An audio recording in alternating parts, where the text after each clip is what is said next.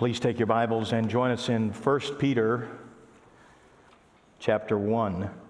1 Peter 1 and verse 22. We'll read just four verses this morning, 22 through 25. Hope this will be of help to all of us. You'll remember that Peter is writing to uh, people that he calls elect exiles. We would call them folks who have been displaced from their homes and sent to a far country. In this case, these are Jewish people who would have been raised in uh, Israel but uh, had been transported by government persecution, by the military uh, overreach, if you will, of ancient Rome, and they now fled away to Asia Minor, uh, ancient Asia Minor, today the country of Turkey. So all the regions that are named way back in chapter 1, verse 1, are all regions of modern day Turkey. So these folks are hundreds of miles away from Jerusalem, and they are living as exiles, or we might today call them uh, refugees or evacuees, or at least displaced peoples. So they, their particular circumstance, though different than virtually all of us, is uh, the principles are the same. And we're going to see here in 1 Peter that uh, he is writing to strengthen them, to be of strong encouragement. I think of this book uh, often in, in my personal life as well as my ministry work because uh, I run into people all the time who are in the midst of profound difficulty. Pretty much that's the way it is. People are facing various kinds of pressures and sorrows or fears or, or uh, if you will, challenges that, that just seem larger than life, certainly larger than their ability to cope with joy. And uh, I think about, well, where in the Bible does it say that we should handle this differently or handle this better? What's kind of our go to? And in fact, there are many passages. We could immediately go to the Psalms, virtually all the Psalms would help us uh, greatly. There are many other instances throughout the Old and New Testament but the low hanging fruit for me is First Peter. Because he's, as we're going to see, he's reminding them again and again that their suffering is, in many respects, a reminder that they are not made for this world. That there's something going on in the DNA of what it means to be a follower of Christ that we know that this is not our, our long term plan.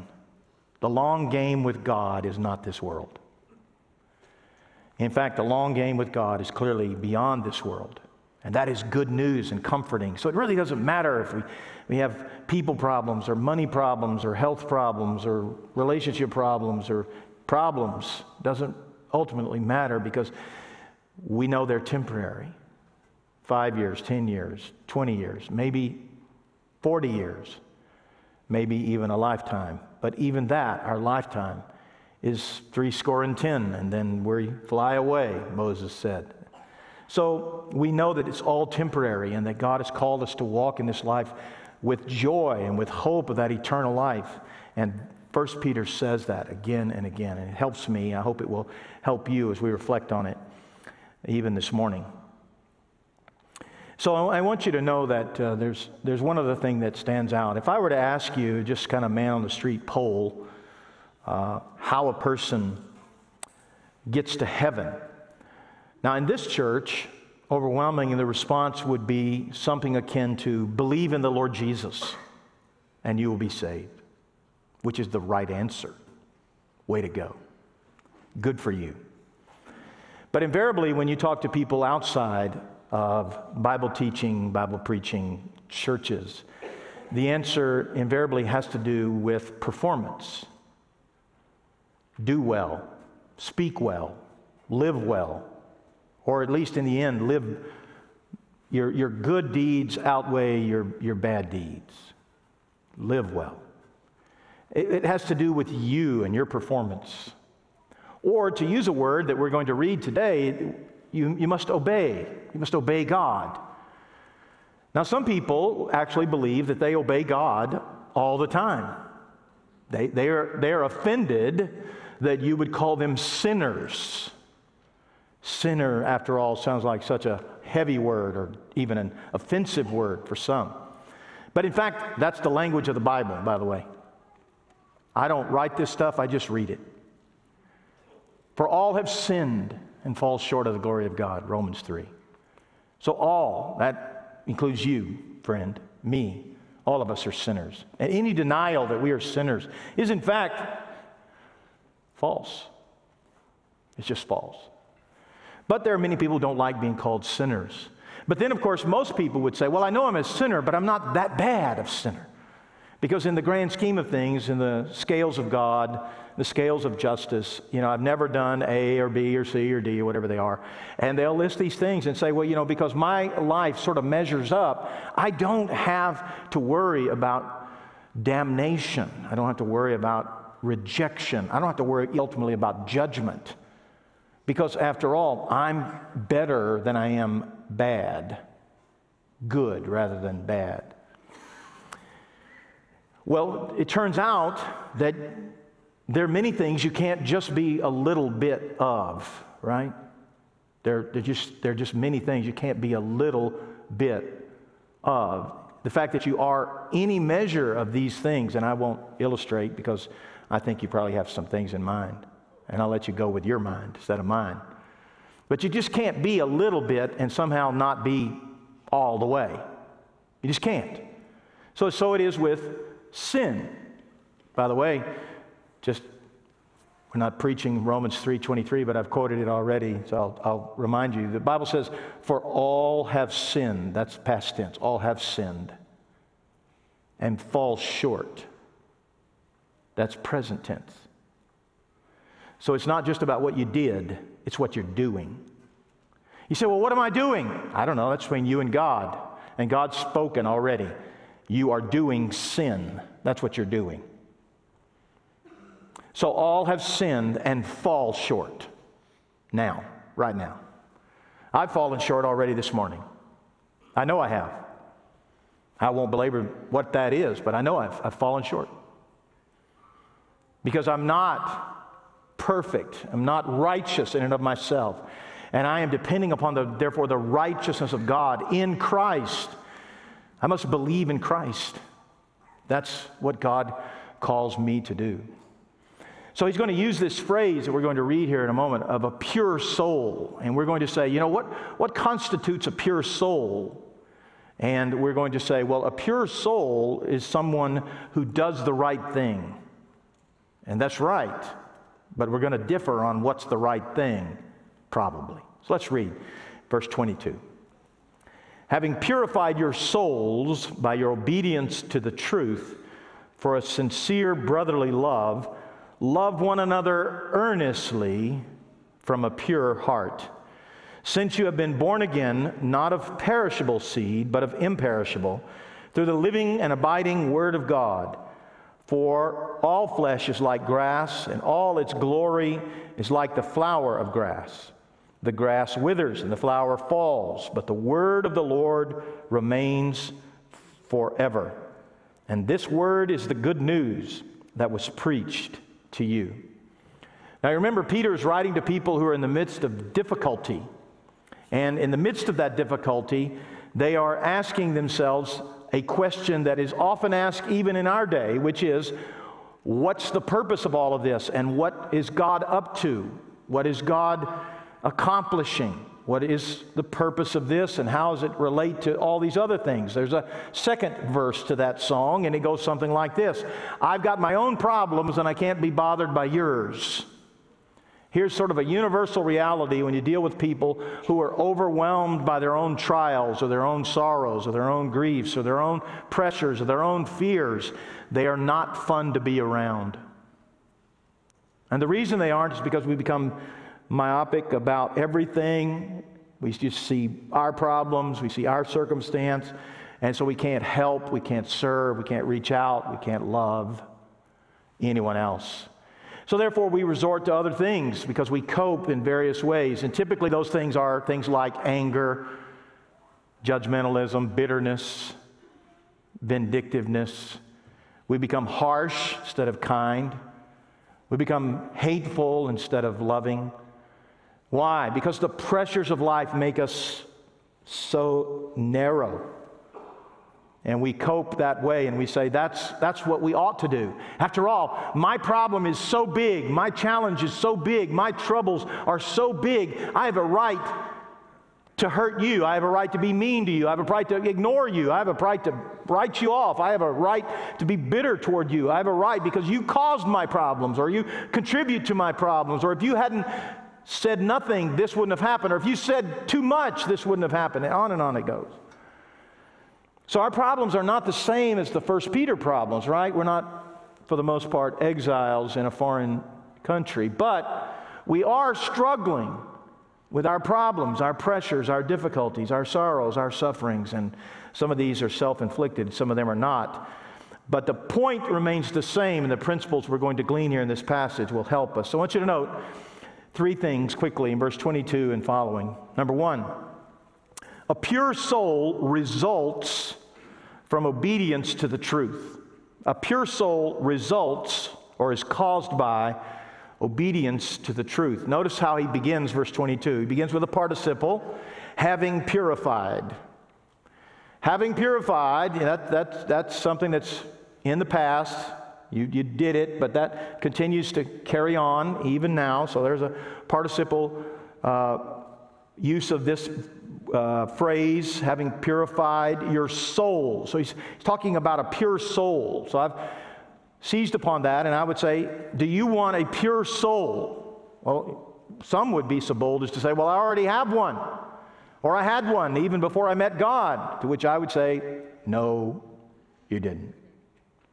You may have thought you did. You may have a pure soul, more pure soul than your brother or your sister, maybe even your parents, maybe your preacher, but you don't have a pure soul until you do and you don't apart from obedience to the truth. That's what it says here. See, he not only uses that participle, he tells you the reason you can claim a pure soul is by your obedience to the truth. Now, most of us, when we read that phrase, would say, Well, I know what the obedience means. That means, you know, you don't, don't, don't, don't, do, do, do, do. Those who are my generation or older can remember that the, the primary takeaway of preaching 40 years ago, and I won't blame it all on the preachers, by the way. I'm not blaming the preachers. But I will tell you the primary takeaway was the way you determine who's good is you look at their life. And those people are good. And they're good because they abstain from bad things and because they do good things. And to the degree that that's your confidence, I want to blow that up today, friend. I want to blow it up. I want to tell you that you're never being been good enough to somehow purify your soul. You've never been the cause of a pure soul. You've never been the foundation of a pure soul. You've never been the source of a pure soul. Your work is important, right? We must obey. That's what it says here. Purify your souls by your obedience. What does he mean by that? Well, this is very important. I hope you will stay with me. I uh, make, make this point often when I come to this point. I, uh, I've already planned my funeral. I've got a list of texts that I want the pastor to read who's going to preach. I have no idea who the pastor is going to be. That's going to be Susan's problem. I'm going to live a long time, so, you know, the guy that I've already picked out is probably going to be dead by then. So, you know, the plan is going to blow up. I know it is. But anyway, so, but I've already told him what to say. And if he doesn't say it, oh my, I don't know what the plan is, but it's not going to go well for him. He better say it. So I have a couple of texts. One is 2 Timothy 1, and uh, I won't belabor that. But the other is the passage I'm about to read because this is important. And I told Susan, you know, I'm not real big on epitaphs on your tombstone, and you know, here lies Greg. You know, yeah, I'm really not into that. You, you may be, and that's fine. Bless you. Wonderful. Those things cost money. I'm just not going to pay for it. It's not a big of a deal. But if I had an epitaph, it would include this point that I'm about to make. Okay, Go, look at verse 22. Having purified your souls by your obedience to the truth. All right, so here's, here's how you get a pure soul you obey the truth. You obey the truth. So here's the point What is the truth? If I have to obey the truth, what is the truth? Well, I'm glad you asked. Turn back to John chapter 6. John chapter 6. He's going to tell you what the truth is that you should obey. Now, you remember the context of John 6. This is the feeding of the 5,000. John 6 opens with that miracle. Then Jesus, uh, uh, his, his disciples get in a boat. They're going back to the other side of the lake of Sea of Galilee. And he meets them in the middle of the night, walking on the water and so forth. And then they, he gets to the other side, and the people who have received the miracle of the loaves and fishes have come in their own boats and they knew Jesus didn't leave in a boat, so they began to dialogue with him Master, how'd you get here? How'd you get here? So he asked that, that question in verse 25. And I want you to note how Jesus interacts with them and what he tells them. So, verse 25 When they found him on the other side of the sea, they said to him, Rabbi, when did you come here? And Jesus answered them, Truly, truly, I say to you, you're seeking me, not because you saw signs, but because I serve a good lunch because you ate your fill of the loaves. Do not work for the food that perishes, but for the food that endures to eternal life, which the Son of Man will give to you. For on him God the Father has set his seal. Then they said to him, What must we do? Seize upon that word. What must we do? That's the, the universal opinion of humankind that in fact it is my performance on the to do list of God that is going to merit my eternal life. In fact, Jesus is going to blow that up, or he's going to recalibrate it or show it to be different. So they ask in verse 28, What must we do to be doing the works of God? Jesus answered them, This is the work of God that you believe. That you believe. the work of God is that you believe. Now I'm going to go back to 1 Peter 3, 1 Peter 1, verse 22. Having purified your souls by your obedience to the truth. Now, what does that mean? Some would say that means your behavior. But I'm telling you that according to Jesus in John 6, it means your belief. You better get your belief right. He said, Well, I believe in Jesus. No, no. That's not what he said. He said, Believe Jesus, not merely believe in Jesus. The demons believe in him, but they don't believe him. They don't believe him.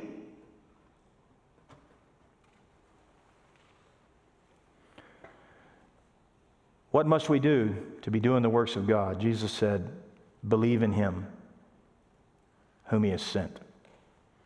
This is Jesus' fundamental problem with the religious leaders of his day. It's not that they don't believe in him, they know he's a real person, that he's the one who does the miracles. They know these things, but they don't believe him that he is the Son of God. So, this point is made again and again in the Gospel of John. It, it, stands out in chapter 8, it stands out in chapter 12. But let me just show you the, one that you're the most familiar with. Turn to John 14.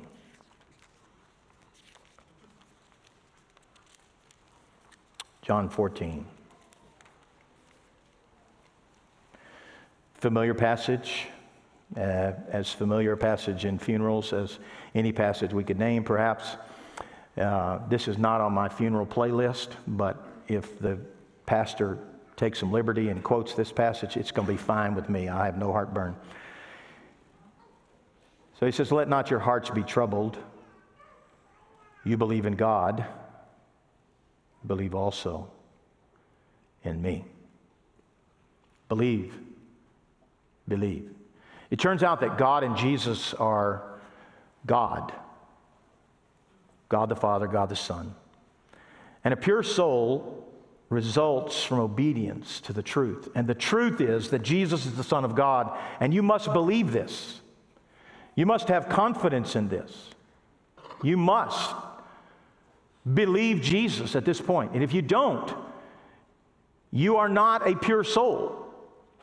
But he's writing, Peter is, to people who claim to have a relationship with God through Jesus, through belief in Jesus, and therefore they claim this pure soul. So he's writing to people, and I think for the most part, I'm speaking to people here this morning who understand this, who get it. You want me to believe that Jesus is the Son of God? I do, I do, I do. Praise God. That and that alone, friend, qualifies you to claim a pure soul. The miracle of the new birth occurs to those who believe that Jesus is the Son of God. Let me show you one more example. 1 John. 1 John chapter 3. Verse 23. We'll come back to this again in a minute, so you want to find this verse and keep it dog eared. This, verse 23, this is his commandment that we believe in the name of his Son, Jesus Christ, and love one another just as he commanded us. So you'll see that John, in his letter, pairs those two things together believe and love, just like Peter's about to do in the passage we just read. Believe and love. You must do the work of God, and that work is believe. Believe in the Son of God, in the authority of the Son of God, the power of the Son of God. I want to encourage you today to get that right, friend. If you're here today and you've never put your trust in Jesus Christ, you never longed for His glory in your life, for the reality of a relationship with God through His Son Christ, then you do not have a pure soul. You cannot have a pure soul. But you can, in fact, be brought into that status, a pure soul, if you believe. And therein is the first work of anybody following God. What must we do to do the works of our Father? Jesus said, Believe. Believe. I urge you today to get that right and make sure that you are walking in confidence with Christ. There's a second thing that we see here in 1 Peter, again in verse 22, and that is that from this pure heart, being born again, made new, purified soul, we are to love one another earnestly. Love one another earnestly. If I were to ask you what really matters today, and your answer doesn't come back with some tip of the cap at least to love, then you are not reading the Bible well. You're not understanding that you are called to love. Uh, a week ago referenced 1 Corinthians 13. I'll do it again uh, this morning. The exhortation of the apostle is not to have some smoking hot spiritual gift, but the exhortation of the apostle in 1 Corinthians 13 is that no matter what your gift is, and no matter how good you are at implementing your gift, if you don't have love, you are nothing. Hear it again, 1 Corinthians 13 1. If I speak in the tongues of men and of angels, by the way, that would be pretty impressive, but have not love, I am a noisy gong or clanging cymbal. And if I have prophetic powers and understand all mysteries and all knowledge, and if I have all faith, so as to remove mountains, but have not love, I am nothing. And If I give away all my that I have and I deliver up my body to be burned. I become a martyr, burned at the stake somewhere, but have not love, I gain nothing. Nothing. The Bible could not be more clear that what really matters is you become a lover of people. That's what matters. So he writes, Peter does, to people who have been displaced, people who are angry, afraid, disappointed, lonely. They've lost their money, they've lost their possessions, they've lost their property.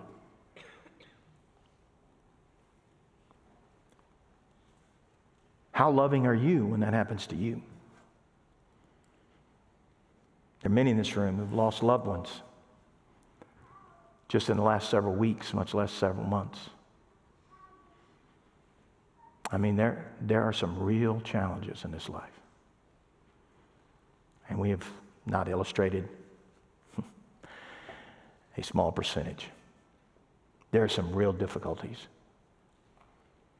And somehow, when we experience this punch in the gut, we excuse ourselves and we say, I don't have to be loving right now because I hurt too much, or I'm afraid too much, or I'm lonely too much, or I'm disappointed with God too much. And so that gives me the freedom to say what I want, to do what I want, on and on and on. And yet, the exhortation of 1 Peter 1 is purif- having purified your souls by obedience to the truth, being born again, love one another earnestly. Earnestly. Interesting, that word earnestly is a very strange word in the language of the Bible. It's only used twice in the New Testament, so it's a subject to significant interpretive challenges. The number one way you understand how the Bible uses words is you compare it to other uses. So that's obvious, that's obvious. This is a challenge, but these other two are obvious, so we'll take these and sort of pile them on here, and that's the way we understand this word. That's the way all interpretation and translation works. Well, here's a word that's only used twice in the New Testament, so earnestly. The ESV translates it earnestly. What does it really mean? Well, there's two ways you can think about that word, right? The, the one is with, with a lot of energy, earnestly, just a lot of drive. I to the, you know, floorboard it, just pour on the gas. Earnestly. Love one another passionately. That's one way to understand it. But I think there's a second way, and I think that fits the context better myself, so I'm going to advocate for this other. By the way, I'm, I'm not a I'm not disagreeing that we are to love one another earnestly, and by that we mean with energy or passion, devotion. No, I, I certainly agree with that. But what does he mean here? The other way to understand this word is to think in terms of not just earnestly in terms of speed, but earnest in terms of longevity. Or to use another word, that we, that we, that we love one another repeatedly that we love one another devotedly, that we love one another without condition. We love one another earnestly, and we keep going. It, it, has to do with longevity of love, not just the, not the flash of love, but the, but the longevity of love. So again, go back to 1 Peter chapter 1. Love one another earnestly from a pure heart. What is he trying to advocate for us. He is advocating that we are to not put conditions on our love, that we're to love one another even as God loved us. Herein is love. Not that we love God, but that He loved us and He sent His Son to be the propitiation for our sins. How does God love me? So much so that even while I was a sinner, Christ died for me while I was a sinner. Now, who has God called me to love? Well, He's called me to love you. And all of you are sinners. I affectionately use the word turkeys, and Susan gets on to me. Don't call the church turkeys. But I'm going to do it. I have to love all of you turkeys. And you've heard the phrase, you know, it's hard to soar with eagles when you make your living with turkeys. All right, so we're all turkeys, every one of us, me included. And we all have to put up with one another, and we have to put it up with one another when we're eagles or when we're turkeys. We just do. And we, it works out in marriage, it works out in families, it works out in workplaces, it works out in school dorm rooms, it, it works out everywhere. Because everywhere I go, there are people. And people are the biggest challenge I've ever run into.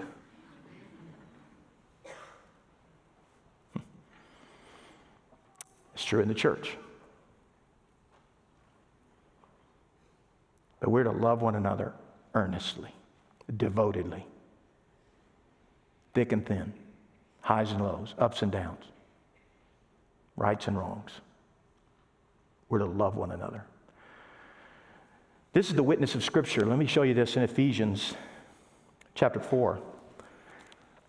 We're familiar, I think, with much of the Apostle Paul's argument in Ephesians, so I won't belabor it too much, but I, I will remind you of these verses. Chapter 4, verse 30.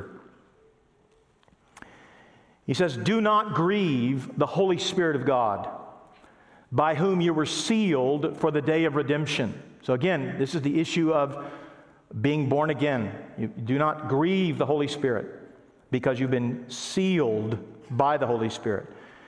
And now he moves into imperatives, commands, verse 31. Let all bitterness, wrath, anger, clamor, and slander be put away from you along with all malice. So there's six things there wrath, anger, clamor, slander, bitterness, and malice.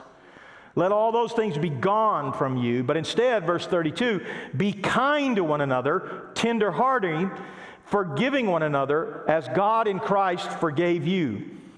Let me say that a different way. Why should you let all bitterness, wrath, anger, clamor, and slander be put away from you, along with all malice? And the answer is because that's not God.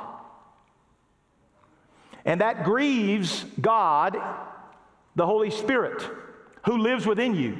It grieves God when the nature of our conduct with other people, for whatever reason, and in 1 Peter, the reason is pressure of life the sorrows of life, the sufferings of life, whenever life gets hard and what busts out of us is bitterness and anger and clamor and slander and malice, instead of kindness, tenderheartedness, and forgiveness, then we are grieving the Holy Spirit and we are not obeying God.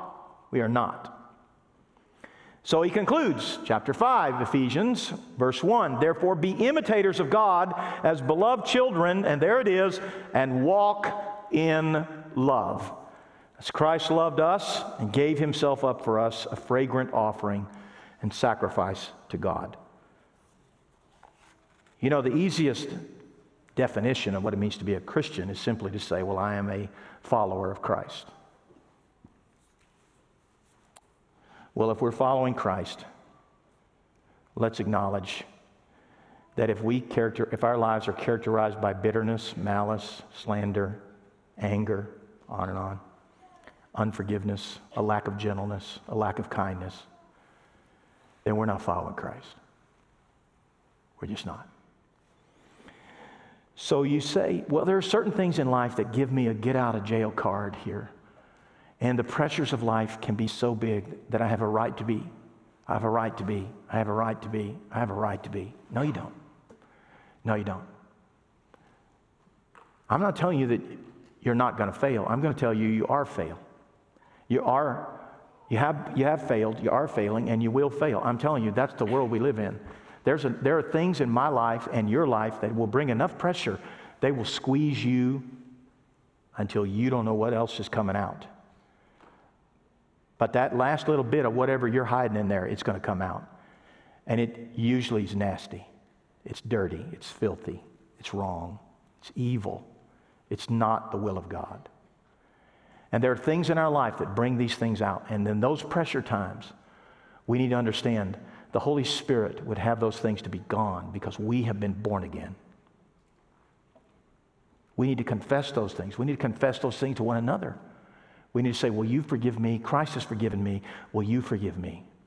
I confess my sin. I acknowledge this is wrong. That's the nature of what it means to be a follower of Christ. There's the third thing, quickly, about out of time. Notice again in chapter 1, 1 Peter, that we were born again, not of perishable seed, but of imperishable, through the living and abiding Word of God. For, and he quotes here, Isaiah 40, all flesh is like grass, all its glory like the flower of grass. The, glass, the grass withers, the flower falls, but the word of the Lord remains forever. This word is good news. yes, it is. Your love is tied to grace, your salvation is tied to grace. Your love is tied, as it were, to the eternal power of God, the eternal power of the Word of God. You know, he uses this illustration of a perishable seed over against an imperishable seed. You know, there is nothing in this world that's imperishable. I mean, I don't know if you're seed oriented or seed minded, but let me just say, assume for the sake of conversation, you are. It doesn't matter what you plant. It can be vegetables, it can be fruits, it can be grass, it can be flowers, it can be trees.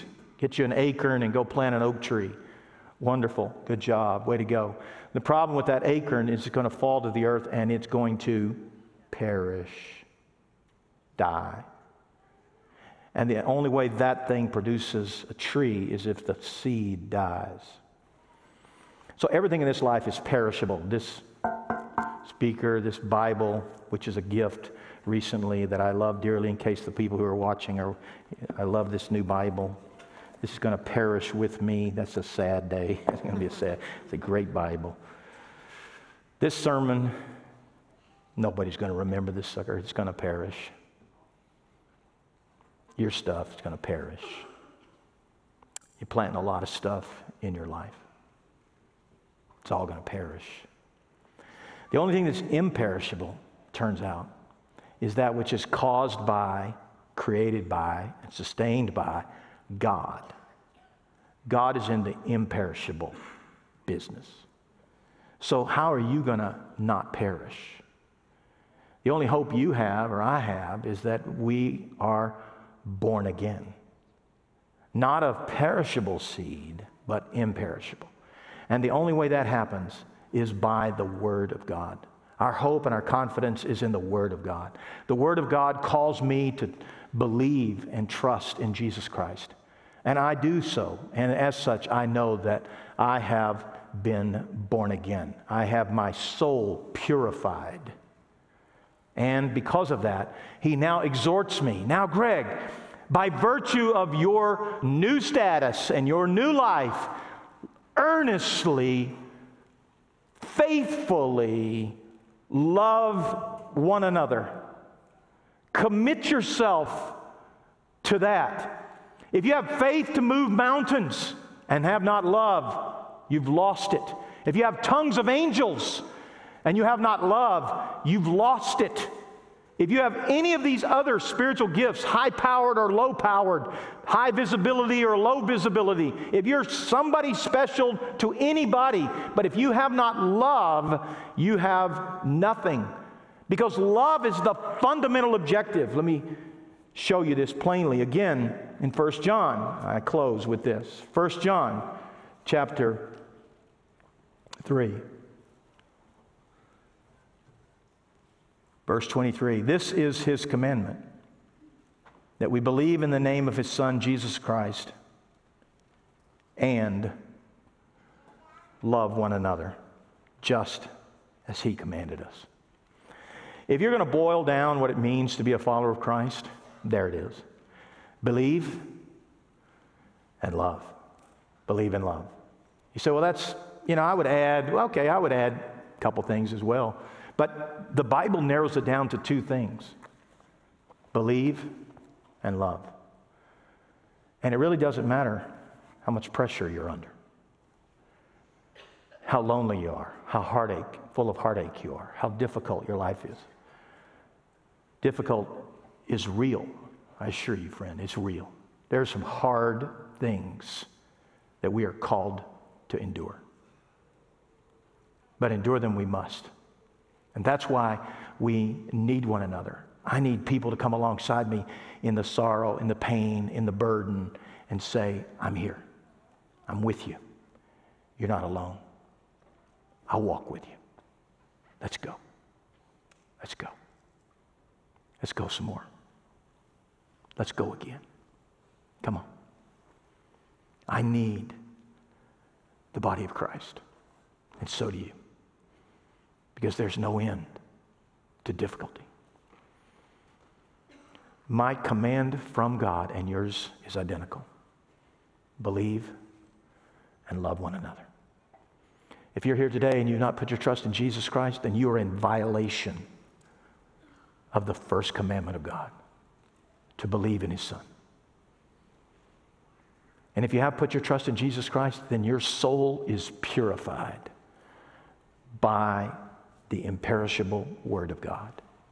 And because of that, you now have resources, and I trust a desire to love one another. And let us not back up from those commandments. May God give us grace today. Pray with me. Father, I thank you that though we may feel we cannot, you can, and through us we can. I pray, God, that we would look to you and hope in you and trust in you and rest in you this morning. Where we need, Lord, to be reconciled to others, seek forgiveness, I pray we would. And that you'd give us grace to walk after Christ to conduct ourselves in light of this good news that we have been born again, not of perishable, but imperishable seed. Thank you, Father. We love you. We need you today. We are desperate to have you. Give us grace to grow in Christ. This is our prayer in Christ's name. Amen. Before you go this morning, let me thank you again for coming. If you're a guest, I hope you will linger a minute. We're going to have an opportunity to meet you. There's a welcome desk down in the commons. Go by there. If you're here and you'd like to talk to someone about what it means to be a follower of Christ,